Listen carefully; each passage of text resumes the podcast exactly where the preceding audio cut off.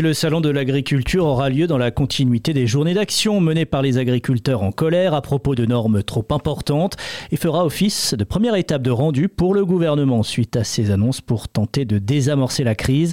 Laurence Selloz est présidente de la Chambre d'agriculture de Seine-Maritime. Je ne dis pas qu'ils auront les réponses à tout, bien loin de là parce qu'on n'efface pas 30 ans d'empilement administratif, de politique euh, agricole, euh, comme ça, euh, ça peut pas. Hein. L'idée, c'est de revenir sur la stratégie alimentaire de l'Europe et notamment sur le volet ne pas importer l'agriculture dont nous ne voulons pas. L'agriculture française en priorité, donc, incarnée cette année par la vache normande Oreillette, égérie du Salon et représentante du secteur de l'élevage en Normandie.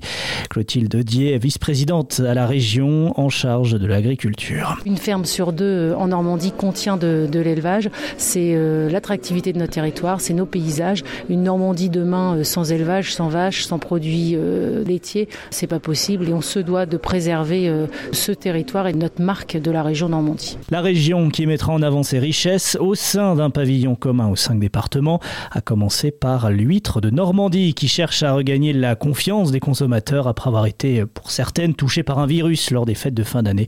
Clotilde Dier. On aide les conchiliculteurs à investir dans des euh, bassins de purification pour éviter à l'avenir ce genre de problème. Le conchiliculteur, il est complètement euh, dépendant de cette qualité euh, des eaux. Toutes les huîtres étaient prêtes pour les fêtes de fin d'année et malheureusement ce virus est arrivé. Le pavillon Normandie présent sur le salon d'agriculture en plein cœur du hall 3 du 24 février au 3 mars.